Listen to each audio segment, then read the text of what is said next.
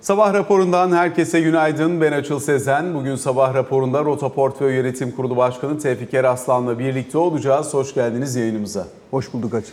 Şimdi geçtiğimiz iki hafta içerisinde önemli gelişmeler oldu. Öncelikle kur korumalı mevduatla ilgili düzenleme, aynı zamanda buradan çıkış için en azından TL e, düz mevduata dönüş için bir strateji ortaya konması. Geçen hafta itibariyle bunun uygulama talimatını da gördük. Hem gerçek kişiler için hem tüzeller için hedeflerin yeniden tanımlandığı bir tablo. Diğer taraftan bir faiz artırımı ve faiz artırımı ile birlikte bundan sonrasına ilişkin yol haritasının ne olacağı piyasalar tarafında tartışılıyor. Biraz da piyasa tarafından sürpriz olarak görülen bir %25'lik faiz kararı yeni PPK'nın ilk kararı olarak karşımıza çıkmıştı. Şimdi bu hafta dün de tatil olduğu için tam olarak anlayamamış olabiliriz ama herhalde bugünden sonra önümüzdeki hafta ile birlikte düz TL mevduatta nereye geliriz? Kur korumalı mevduatta faiz seviyesi neresi olur? Veya döviz dönüşümlüye iştah nasıl şekillenir? Bir miktar daha belirginleşir ne dersiniz? Doğru. KKM ile ilgili olarak e, baktığımızda e, bunun önümüzdeki dönemde e, devamının bir risk oluşturduğunu, kamunun bütçesi açısından ya da şu anda Merkez Bankası'nın en azından para miktarı açısından risk oluşturduğunu değerlendiriyor idik. Şimdi bunun tedricen azaltılmasına yönelik olarak bir programla da ekonomi yönetimi karşımıza çıktı. Burada tek ayaklı bir programdan bahsetmiyoruz hem kur korumalı e, mevduattan e, TL'ye geçişi e, teşvik etmek için bankalar üzerinde yine menkul kıymet tesisi ilgili bir karar geldi açıl. Bir de bunun yanında tabii ki 750 bas puanlık faiz artışı geldi. İkisini birlikte değerlendirdiğimiz zaman artık kur korumalı mevduattan bir çıkış stratejisi oluşturulmaya başladı diye düşünebiliriz. Bunun tabii somut örneğini de senin de ifade ettiğin gibi kur korumalı mevduatta e, kalan yatırımcılar nasıl bir getiri elde edecekler? Ya da kur koruması olmayan TL mevduata girdiklerinde burada nasıl bir getiri elde edecekler sorusu buradaki işin e, hızını e, belirleyecek diye ben değerlendiriyorum. Şu dönemde baktığım zaman ağırlıklı olarak Merkez Bankası fonlama faizinden kur korumalı mevduata bir getiri verildiğini görüyoruz. Bunun e, biraz daha üzerinde 30-40 aralığında bankasına göre değişmekle birlikte TL mevduatlara faizler verilmeye başladı. Belki e, biraz bu haftanın e, içerisinde tatil günlüğünde olması nedeniyle faizlerin tam netleştiğini, oturduğunu söyleyebilmek çok mümkün değil. Ama önümüzdeki günlerde buradaki oran belli olacak. Bir de tabii ki... Bazın nerede oluşmasını bekliyorsunuz? Burada baktığımda yatırımcılar böyle 5 puanlık gibi bir e, farka pek razı olacak e, gibi değiller. Dolayısıyla minimum 10 puanlık bir e, fark olduğu takdirde bir iştah olur. 10 puanın üstünde olursa buradaki dönüşün daha hızlı olabileceğini ben değerlendiriyorum. Yani böyle 27-28'ler civarında bir kur korumalı mevduat faizi var gibi görünüyor. İşte üstüne döviz dönüşümlü de belki döviz kısmına 1-2 puanlık bir ekstra getiri bazen 3 puanlık bir ekstra getiri sunuyor bankalar. Ama e, hani düz TL mevduatta o zaman 40'a doğru mu beklemek lazım? Yaklaşmak gerekecek ama burada tabii ki bankaların menkul kıymet tesisiyle ilgili ne kadar baskı altında kaldıkları, bunu ne kadar yapmak istemedikleri de belirleyici olacak diye ben e, düşünüyorum. E, burada e, bu işten hızlıca kurtulmak isteyen bankalar biraz daha agresif oranlar verebilirler. Bunun e, böyle olabileceğine yönelik olarak da emareleri şuradan görüyoruz. E, çok hızlı bir şekilde kredi faizleri de güncellenmeye başlandı. Özellikle bireysel krediler tarafında faizler hızlıca yukarıya doğru geldi. Zannediyorum buna ticari krediler de artık eşlik edebilecek. Çünkü orada da üst sınır oldukça yukarı bir seviyeye oturmuş oldu. Bütün bunları değerlendirdiğimizde bankaların da e, mevduata e, agresif fiyatlama yapabilme kabiliyetleri ya da alanları açıldı diyelim. Daha önce o alanları yoktu. Bu da e, birçok açıdan sistemin daha işlevsel olmasını da sağlayacak. Evet kredi faizi düşüktü ticari tarafta ama birçok firmadan krediye erişimle ilgili sıkıntı dile getirilebiliyordu. Ya da krediyle ilgili başka şartları bankalar öne sürebiliyorlardı. Şimdi doğrudan e, kredi faizi üzerinden bir pazarlama e, yapılabilmesi mümkün olacak. Bankalar da burada ticari olarak marj yaratabildikleri takdirde kredi verme konusunda da zannedersem istekli olabilecekler. Şimdi e, iki tane önemli konu var. Bunlardan bir tanesi elbette mevduat tabanının nereye oturacağı. İkincisi de eğer bir şekilde o taban yatırımcının çok beklediği yerde olmazsa e, kur korumalıda mı kalacak yoksa yeniden bir dövize dönüş söz konusu olur mu talep açısından bireysel yatırımcıda? Burası belirleyici gibi görünüyor. Ne dersiniz? E, tabii ki şu anda tam bunun bir çözülme yaratıp yaratmayacağı. Diyelim ki kur korumalı mevduattan e, bankalar müşterilerinin e, çıkmasını e, na yönelik olarak müşterileriyle konuşma yaptıkları takdirde müşterinin bunu ticari mevduat, TL mevduata mı götüreceği yoksa tekrar dolar alıp dolar mevduata mı götüreceği konusu da önemli unsurlardan bir tanesi. O nedenle ileriye dönük dövizin yükselişiyle ilgili bekleyişin azalması, TL'nin e, getirisinin e, cazip olması, dolayısıyla TL'de durulduğu takdirde dövizdeki devalüasyon oranından daha fazla para kazanılacağına yönelik olan inanç buradaki e, dengeyi sağlayacak diye ben değerlendiriyorum. O nedenle bir 10 puanlık marjın burada insanları daha cesaretlendirici, motive edici olabileceğini düşünüyorum. Peki katsayı meselesi kredi piyasası açısından çok tartışılıyor ve konuşuluyor. Dolayısıyla biraz bunu da sorgulamak isterim. Hani politika faizi 25'e geldi. Ee, Daha yukarı gitme potansiyeli de var anladığımız kadarıyla. Özellikle ekonomi yönetiminin e, verdiği mesajlarda, para politikası kurulu metninin içerisinde de e, bunun bir hani yaptık bitti ya da burada durduk faiz artırımı olmadığını, daha yukarı gitme imkanının e, söz konusu olabileceğini ifade ediyor. E, Şimdi katsayı 1.8. Dolayısıyla bankalar ticari kredilerde 1.8 katsayısı ile politika faizi üzerinden oluşan referans faizin 1.8 katı e, maksimum tavanla kredi verebiliyorlar. Şu anda zaten 56'lara falan geldiği için burası bankalar açısından kredi fiyatlama yapmasında herhangi bir sıkıntı sakınca yok gibi duruyor. Fakat politika faizini diyelim ki daha da yukarıya sürecekse Merkez Bankası o zaman katsayıyı da bir miktar aşağı çekmek suretiyle oradaki faizin gidebileceği zirve seviyeyi daha dengeli bir yerde konumlama eğilimi olabilir gibi duruyor. Dolayısıyla e, şu anki yapıda politika faizi 25, katsayı 1.8, işte referans faiz üzerinden 55-56 buralarda bir e, politika mı yoksa hani 35'lere gitmiş bir örneğin politika faizi ama mesela 1.5'larda bir katsayı mı ne dersiniz? Hangisi ya da çok fark var mı arada? İlla ki ben e, kredide bir üst limit belirleyen kas sayı olmayabileceğini de değerlendiriyorum. Yani geçmiş döneme baktığımız zaman aslında bir e, serbest piyasa ekonomisi içerisinde bankaların e, kredi verdikleri zaman bu krediyi geri alabilecek e, kredibilitedeki firmalara gittikleri takdirde bunun firma tarafından kabul edilebilir bir seviyesi de olacak. O nedenle bugün 50'nin üzerindeki üst sınıra rağmen bankalar belki 50'nin altında faizlerle, kredi faizleriyle çalışmak durumunda da kalacaklar.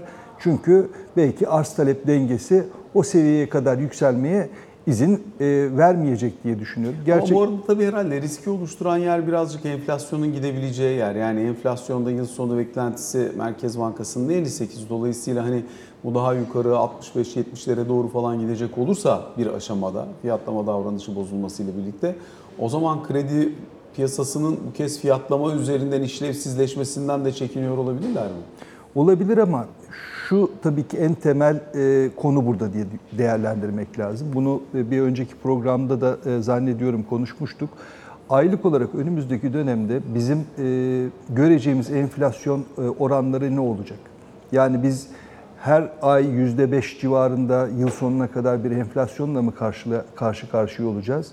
Yoksa e, yani ortalamada 3'ü e, inmiş bir e, enflasyonla mı karşı karşıya olacağız? Zannediyorum kredi kullananların da e, kredi faizi üzerindeki e, pazarlıkları en fazla buranın üzerinden e, olacaktır. Eğer e, enflasyon sürekli olarak 5-5 gidecekse ilgili ticari firmanın da e, dönüp e, aylık %4, 4,5 ya da 5 civarında bir e, kredi faiziyle kredi kullanması onun için çok da kullanılamaz bir noktada olmaz. O nedenle bekleyişleri bir kere burada normalize etmek gerekecek. Enflasyon oranının normalize olması lazım. Zannediyorum ondan sonra faizler kısmı kendiliğinden bir dengeye gelebilir ya da faizler eliyle bekleyişleri düzeltmek gerekecek. Yine e, buradaki önemli konulardan bir tanesi hisse senedi piyasasının bu olup bitenlere nasıl reaksiyon vereceği. Çünkü bir tüketimi kısma yönündeki irade net ve bariz. İki, faiz artırımı geldiğine ve gelmeye devam edeceği sinyali üretildiğine göre kur konusundaki beklentilerin ihracatçı şirketler üzerinde yaratabileceği bir baskı da söz konusu. Özür diliyorum. 3. özellikle de bankacılık sektörü açısından da banka bilançolarının para politikası aracı olarak kullanıldığı bir dönemden biraz daha aktif ve esnek fiyatlama yapabilecekleri bir ortama geçildiği ifade ediliyor ya da geçileceği ifade ediliyor. Bunlar eşliğinde hisse senedi piyasasındaki kompozisyonun değişme ya da farklılaşma olasılığı var mı? Yatırım eğilimi açısından yatırımcıların burada dikkat etmesi gereken bir şey var mı? E, Bence var. Yani e, paradigmada bir e, değişikliğe gidiyoruz. Son e, iki yıldır uygulanan e, ekonomi politikasında bir e, değişim var. Bu da e, ekonomik aktörlerin ve şirketlerin tamamını temelden etkileyecek e, bir e, konu. E, şöyle e, söylemek lazım. Daha önceki politika daha çok iç tüketimi teşvik etmeye yönelik bir ekonomi ve para politikasıydı. Şimdi burada faizlerin yükselmesiyle birlikte daraltıcı bir e, politika izlenmeye e, başlanmış oldu. Ve bunun e, sonucunda da e, zannediyorum iç tüketime yönelik olarak faaliyet gösteren, karının e, çok büyük bir bölümünü özellikle vazgeçilebilir iç tüketimden sağlayan şirketler için önümüzdeki dönemde yatırımcıların dikkatli olması lazım. Çünkü bunların iş aktiviteleri ve karlılıkları geriye gelebilir diye ben değerlendiriyorum. Öyle ya da böyle önemli oranda bir devalüasyon oldu. Dolayısıyla ihracat yapan şirketlerin e, daha önceki Haziran ayından önceki e, şikayetlerine e, baktığımız zaman onların bir parça azalmış olabileceğini değerlendiriyorum. Dolayısıyla ihracat yapanlarda bir rahatlama söz konusu. Diğer taraftan TL kredilerin şirketlerin bilançosunda karı ciddi şekilde arttıran bir unsur olduğunu görmüştük geçmiş dönemde. Çünkü çok uygun faizlerle alınmış krediler enflasyon ortamında şirketlerin e, karlılıklarının artmasına çok büyük katkı sağlamışlardı. Bundan sonra böyle bir katkının TL krediden gelemeyebileceğini e, değerlendiriyorum. E, o nedenle de bu tir bu tip kar artışı sağlamış firmalar var ise geçmiş dönemde önümüzdeki dönemde bunu tekrar edebilme olasılıkları oldukça zayıflıyor. O nedenle de bu tip şirketlerden de önümüzdeki dönemde uzak durmak gerekiyor olacak. Ekonomi soğuyacaksa hisse senedi piyasası şu anki momentumunda devam edebilir mi? E, şu andaki e, momentumu zaten muhteşem bir momentum. Yani bu e, uzunca süredir devam eden Türkiye hisse senedi piyasasının kendine benzer birçok piyasadan ciddi bir şekilde pozitif yönde artı ayrışabildiği bir ortamı konuşuyoruz. Bu bu hızda e, uzunca süre e, zaten devam etti. Bundan sonraki e, süreçte de bu tempoda gidebilmesi oldukça zor. Özellikle e, kısıtlayıcı para politikası e, uygulandığı takdirde. O nedenle bu hızın bir parça azalmasını da e, beklemek lazım. Ama hala biz şurada da değiliz. E, açıl o nedenle de e, dönüp e, buradaki trendin terse döndüğünü söyleyebilmek için e, çok erken olduğunu, öyle bir durumun olmadığını da altını çizmek lazım. Türkiye pozitif reel faiz e, veren, dolayısıyla da çok sert e, daralmayı e, önceleyen bir ekonomi politikası izlemiyor. O nedenle de dönüp hala şirketler lehine bir para politikasının olduğunun altını da çizmek lazım. Burası çok belirleyici ve önemli çünkü birincisi momentum çok belirleyici bir şey ve çok hani karşısında da duramadığın bir şey. E, fakat bir taraftan hakikaten paradigma değişiyorsa yatırımcıların da Hani yatırımcılar 6.2 milyona ulaştı hisse senedi piyasasında. Fonları falan işin içerisine kattığı zaman çok daha yüksek bir sayıya da ulaşabiliyoruz. Fakat e, bu piyasayı hep tek yönlü gördü bu e, yatırımcıların çok önemli bir kısmı. Dolayısıyla tercih değiştirmenin zamanı geldiğinde bunun farkına varabilmeyi ya da çıkış yapman gerektiğinde veya riski yönetmen gerektiğinde buralarda hamle yapabilmeyi daha önce deneyimlemiş bir yatırımcı kitlesi de yok elimizde. O yüzden soruyorum yani e, eğer sıkılaştırıcı bir para politikasına geçilecekse bunu yaratabileceği bir momentum yavaşlaması mıdır? Bir düzeltme hareketi midir? Bir sert geri çekilme midir? Eğer böyle bir beklenti oluşacak ya da buna doğru bir beklentisi olan varsa yatırımcıların içerisinde enflasyonun bu kadar yüksek olduğu bir ortamda hisse senedi piyasasında TL cinsi fiyatlanan şirket değerlerinin çok ciddi aşağı gelmesi mümkün müdür? Onu da sorayım. Yani bir kere e, reel faizlere geçmediğimiz için e, işini düzgün yapan şirketlerin fiyatlarının çok hızlı bir şekilde geri çekilmesini gerektirecek bir durum olmadığını değerlendiriyorum. Ama onun dışında Borsa İstanbul'da artık 500'ün üzerinde şirket e, işlem e, görüyor ve e, bunların bazılarının değerlemeleri de oldukça yüksek yerlere geldi. O nedenle yatırımcıların bireysel olarak burada e, araştırma yapmadan, şirketlerin bilançosuna bakmadan ya da şirketin ürettiği ekonomik aktivite, kar rakamından bağımsız olarak şirket değerlemesinin dikkate e, alındığı bir ortam yatırımcılar için şirket bazında çok ciddi risklere de işaret ediyor. O nedenle e, borsada yatırım e, yapmak isteyen yeni gelen yatırımcılar için en güvenli yerin ben e, yatırım fonları olduğunu düşünüyorum. Orada çeşitlendirme var. Bir de bu çok e, pahalı hale gelmiş şirketler konusunu bilen uzmanlar eliyle bu fonlar e, yönetiliyor. Bunlardan da uzak durulabiliyor.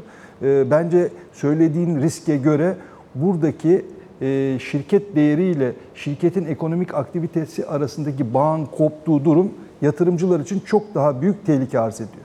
Koptuğu birçok örneği de görüyoruz. Yani yeni yılbaşından bu yana yapılmış halka arzlardan sonra ortaya çıkan fiyatlamalara falan baktığımızda hani fiyat kazanç oranı 60-70 daha yukarılarda olan şirketler falan da görmeye başladık. Doğru yani burası e, ciddi e, risk e, oluşturuyor. Bu oranların normalleşmesi demek bu şirketlerin onda bire, 20'de bire, bazı durumlarda 30'da bir değere kadar gerilemesi anlamına gelebilecek. O nedenle de yatırımcıların bu hisse senedi yatırımlarını yatırım fonları eliyle yürütmesi çok daha sağlıklı diye ben düşünüyorum. Peki bu halka arz kısmını da biraz daha detaylandırayım. Geçen sefer de konuşmuştuk ama birçok şirket geliyor şimdi borsaya. Gelmesi iyidir. Ama tabii bu gelen şirketlerin bir ölçekleri, iki yaptıkları işin boyutu, üç e, hani her nevi şirketin de borsaya gelmesi hani tek bir iştigal alanı ve tek bir örneğin e, tesisi olan küçük bir işletmenin gelmesi de doğru mudur borsaya? Veya e, mesela işte gıda sektöründen falan da gelenler oluyor. Bunlarda nasıl bir kurumsallık, nasıl bir yatırımcı ilişkileri, nasıl bir bakış açısıyla yatırımcının talebi bundan sonrasında karşılanabilir gibi sorular var. Yani tabii ki bildirimler, yasal çerçeve vesaire bunlar e, makul ki halka açılıyor. Aracı kurumlar zaten çok deneyimliler bu konuda.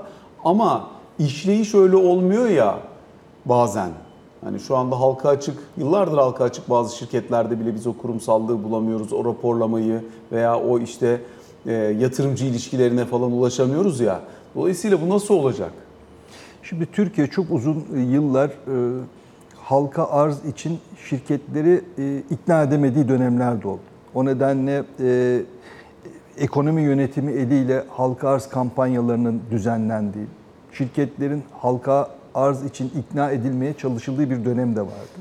O dönemde e, şirketlerin gelmemesinin bir nedeni vardı.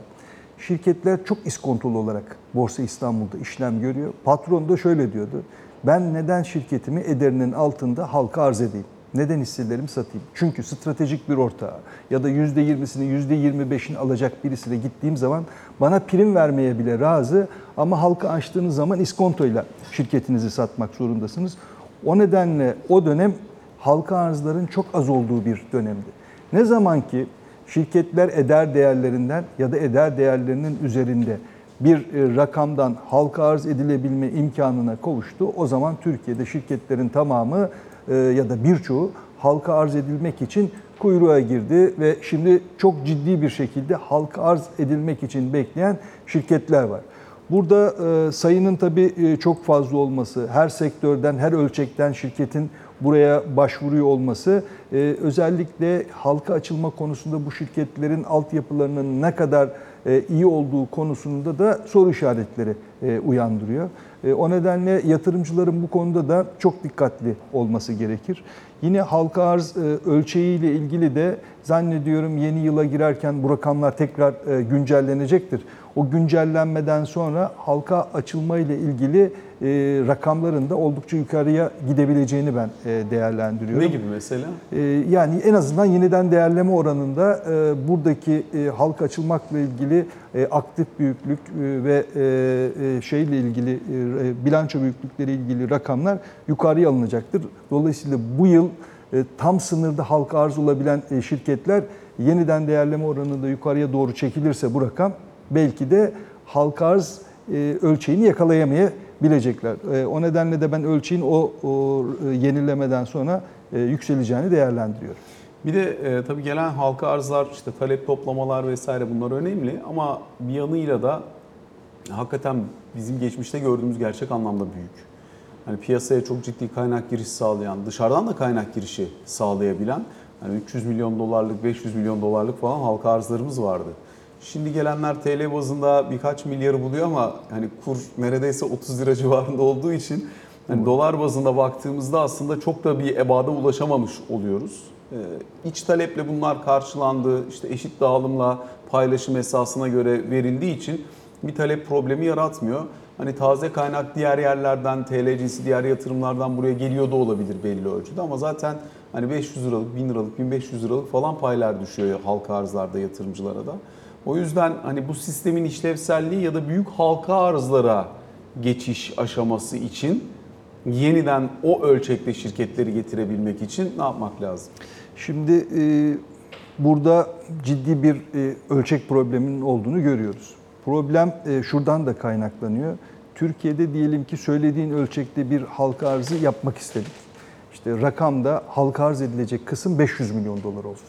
Onu bugünkü e, kurla e, çarptığımız zaman rakam 10 milyar doların e, üstünde. 10 milyar TL'nin e, geliyor. 10 milyar TL'nin üstünde. Yani 15 milyara e, hatta daha yakın bir rakamı konuşuyoruz.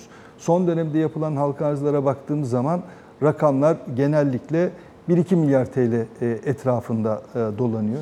2 milyar TL'lik bir halka arz yaptığınız zaman 2 milyon katılımcı olduğu zaman katılımcı başına düşen hisse senedi miktarı da 1000 TL'yi geçmiyor.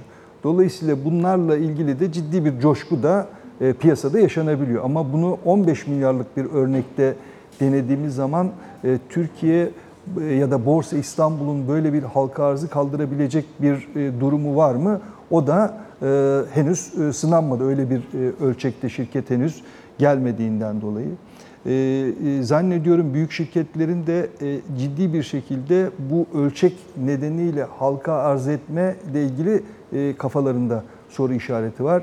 E, Muhtemelen onların danıştıkları uzmanlar da bu ölçekte bir halka arzın e, yapılmasının güçlüğünü onlara söylüyorlar. Yani şu Talep anda var mı peki sizce e, o büyüklükte şirketlerden halka açılmak için? e, o, o şirketteki yani o büyüklükteki bir şirketin halka açılabilmesi için e, bir kere çok ciddi bir şekilde yabancı yatırımcı Olmadan ilgisinin mümkün değil yani, yabancı e, olması olmadan. gerekiyor. Kurumsal yatırımcıların e, çok büyük ilgi göstermesi lazım. Ondan sonra belki e, bu e, büyüklükteki bir halka arz e, gerçekleşebilir diye düşünüyorum. Bir de tabii çok hızlı bir şekilde küçük ölçekli şirketlerin halka arz ediliyor olması da ülkedeki potansiyel talebi de büyük oranda emebiliyor.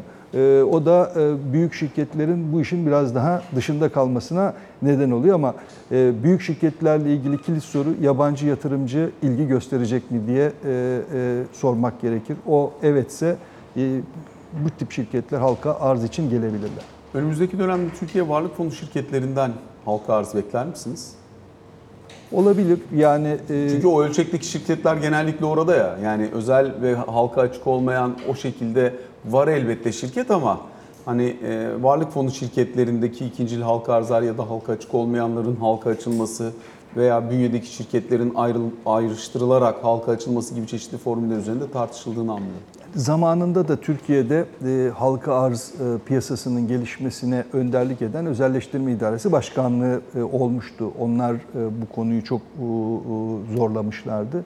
Zannediyorum aynı rolü şu anda Türkiye Varlık Fonu e, üstlenebilir. Ellerindeki şirketlerin profiline baktığımız zaman çok geniş e, yabancı e, yani e, bireysel yatırımcı ilgisinin olması mümkün. Yabancı yatırımcı ilgisinin olabilmesi de mümkün. Dolayısıyla biraz önce söylediğimiz ölçekli halka arz e, konusu örneğini belki ilk önce e, bu tip bir örnekle görebilme imkanı olur diye e, düşünüyorum. Peki e, yine özellikle fonlar cephesi açısından da sorayım. E, çünkü burada iki tane farklı bakış açısıyla değerlendirmek lazım zannediyorum. Bir, hani kısa vadeli bir yatırımcı perspektifiyle yatırım fonlarına girebilir. Buradan kısa vadeli getiri elde edebilir. Yeri geldiğinde bunu değiştirebilir. Temasını farklılaştırabilir. Bir fon yatırımcısı hüviyeti kazanabilirsiniz. Bu güvenli ve aslında bütün dünyada en çok tercih edilen hisse senedi yatırım modeli. Ee, Bir de bireysel emeklilik fonları var. Bireysel emeklilik yatırımcıları açısından da orta ve uzun vadeli aslında daha farklı bir perspektifle, daha farklı bir bakış açısıyla yatırımcının yaşına, risk iştahına dönük olarak da analizi yaparak e, daha geniş açıdan bakan bir e, yaklaşımla bu fonların yönetilmesi daha avantajlı. Dolayısıyla bu ikisi arasında yatırımcının nasıl bir bakış açısı farklılaştırmasında fayda var. Yatırım fonlarında siz şu anda bu akışta şu ana kadar konuştuklarımız çerçevesinde neleri ön plana çıkartırsınız? Eğer bir bireysel emeklilik fonu yönetiyorsanız neleri daha çok ön plana çıkartırsınız? Şimdi bireysel emeklilik e, sistemi ve bireysel emeklilik e, altındaki e, yatırım fonları bütün dünyada aslına bakarsanız hisse senedi yatırım açısından en büyük oyuncular. E, Dünyada e, baktığınız zaman e, bu tip e, fonların yatırdığı, hisse senedine yatırdığı rakamlar toplamda çok büyük yerlere gelebiliyor. Yani genel olarak büyüklükler gayri safi milli hasılalarını ülkelerin geçtiği örneklere bile rastlayabiliyoruz. Türkiye'de 2003 yılında bireysel emeklilik sistemi başladı. Aradan 20 yıl geçmiş, oldukça uzun bir süre. Ama hala e, gayri safi milli hasılayla karşılaştırdığımız zaman emeklilik fonlarının büyüklükleri arzu ettiğimiz yerde değil.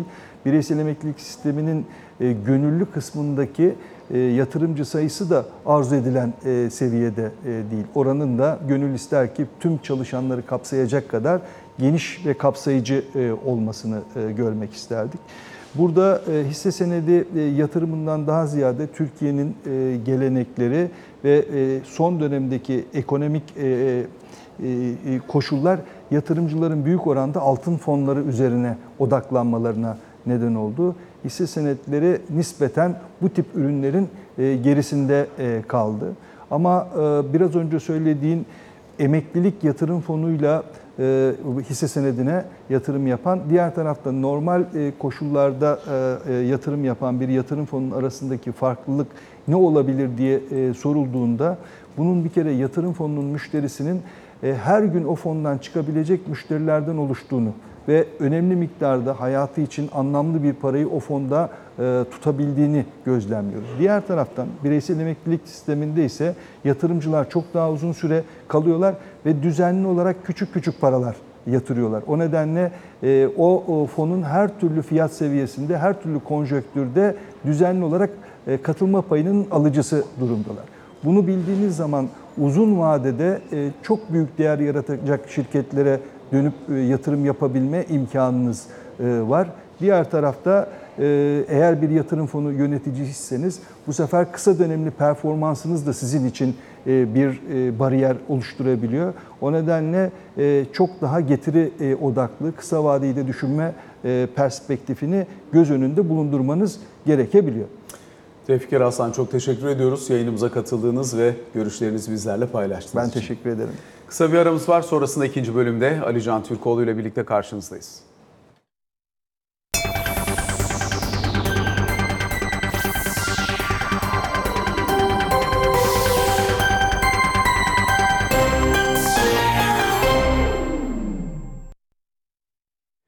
Sabah raporunun ikinci bölümünde Ali Can Türkoğlu ile birlikteyiz. Ali Can günaydın. Günaydın iyi haftalar. Teşekkür ediyoruz. Ee, aslında değil ben hangimiz yapacağız diye düşündüm ben ama yap. sen yaptın.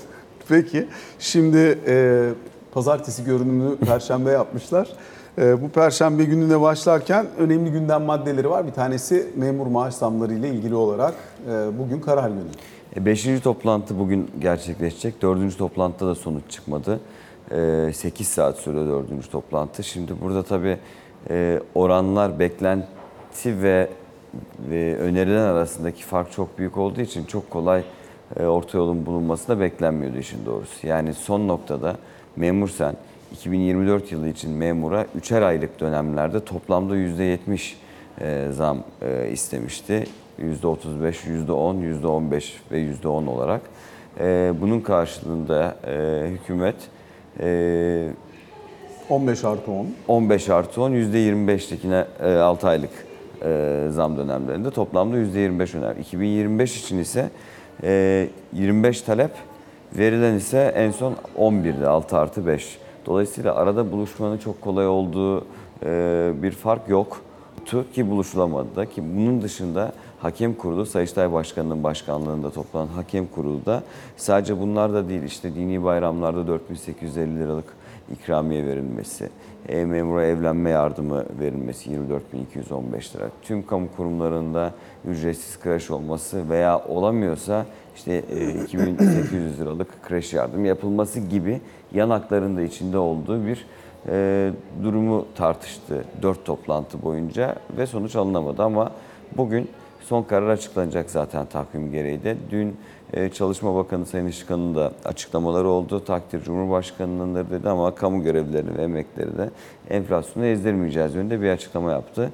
E, Dolayısıyla şu ana kadar toplanan hakem kurullarında genelde e, hükümetin son önerdiği teklif e, kabul görmüş. Bir kere sadece yarım puan üzerine çıkılmış. Şimdi de beklenti e, işte kamunun son önerdiği 2024 için konuşuyorum %25'in üzerine çıkılması yönünde ama kaç puan üzerine çıkılır çıkılır Yani orada tabii temel problemi yaratan unsur Merkez Bankası'nın enflasyon raporunun içerisinde 2024 sonu için öngörüsünün %33 enflasyon olması. Dolayısıyla hani aradaki makası farkı oluşturan gördüğümüz kadarıyla biraz orası oluyor. O var ama yine de sonuçta beklentinin %70 olduğu, memur sen tarafından söylerim tabii bunu. %33 de çok mutlu edecek bir oran olmayacaktır. Ama tabii işte göreceğiz. Muhtemelen öğleden sonra eee konuyla ilgili açıklama yapılacak. Peki devam edelim. Özellikle son dönemde e, hani enflasyon ve reel getiri e, ciddi bir problem haline gelince yatırımcıların önemli bir kısmı ya da Türkiye'deki vatandaşların önemli bir kısmı önce gayrimenkul tarafına gitmiş. Dolayısıyla gayrimenkul fiyatları inanılmaz yerlere gelmiş. Ardından da e, özellikle araç piyasasında ikinci el piyasası başta olmak üzere sıkıntıda olduğu için e, birinci el araç temininde ciddi fiyatlamalara doğru gidilmişti. Buraya bir düzenleme geldi. Şimdi bir düzenlemenin ikinci versiyonuyla e, kimlik saptama zorunluluğu ve yükümlülüğü getiriliyor. Şimdi diyor ki in düzenleme ilan sitelerine sahte hesaplar üzerinden veya sahte isimler üzerinden veya isimsiz bir şekilde e, verilen ilanlar bundan sonra verilemeyecek. Çünkü burada işte otomobilini satmak isteyen kişinin veya işte piyasanın ne olduğunu araştırmak veya fiyatı arttırmak isteyen kişi kişilerin farklı hesaplar üzerinden aynı ürünle ilgili olarak e, yine hesaplar açtığı ve bu noktada e, o e, şu anda hükümetin mücadele ettiği ve Cumhurbaşkanı'nın açıklamalarına da yansıdı fahiş fiyat konusunda e, durumu farklı noktaya getirdikleri yönünde bir e, bilgilendirme yapmış Ticaret Bakanlığı. Dolayısıyla bu noktadan sonra artık sahte hesapla veya e, isimsiz bir şekilde ilan verilemeyecek. 100 bin liraya kadar idari para cezası uygulanabiliyor eğer böyle bir durum e, gerçekleştirilirse. Üyelikten veya ilanın yayınlanmasından önce kimlik doğrulaması yapacaklar bundan sonra. Artı bunun yanı sıra da ilanın yayınlanmasından önce de yani sitede yayınlanması öncesinde de ilana konu ikinci el motorlu kara taşıtının ilanla yetkili olunduğuna dair bir doğrulama yapılması gerekiyor. Dolayısıyla sahte hesapların e, ve sahte kimliklerin önüne geçebilmek için atılmış bir adım. Önümüzdeki günlerde e, Cumhurbaşkanı açıklamalara yansıdı dediğim şey şu, e, fahiş fiyatla ilgili ortadaki balonun söndüğü, piyasanın zamanla alınan tedbirler doğrultusunda daha da dengeye oturacağını söylüyor. Dolayısıyla yeterli olmazsa yeni ne gibi bir önlem gelir? Hem otomotivle ilgili olarak hem kirayla ilgili olarak göreceğiz. Kirada da arabuluculuk dönemi falan başlıyor bildiğim gibi yarından itibaren yanlış bilmiyorsam Eylül ayı başı itibariyle. Dolayısıyla bu süreçte e, fahiş fiyatla mücadele kapsamında e, bu, bu tip durumların eğer gerekirse devam edeceği yönünde bilgilendirme yapılıyor, yapıyor yetkililer. Alican çok teşekkür ediyoruz. Aktardığın notlarla sabah raporunu tamamlamış oluyoruz. Hoşçakalın.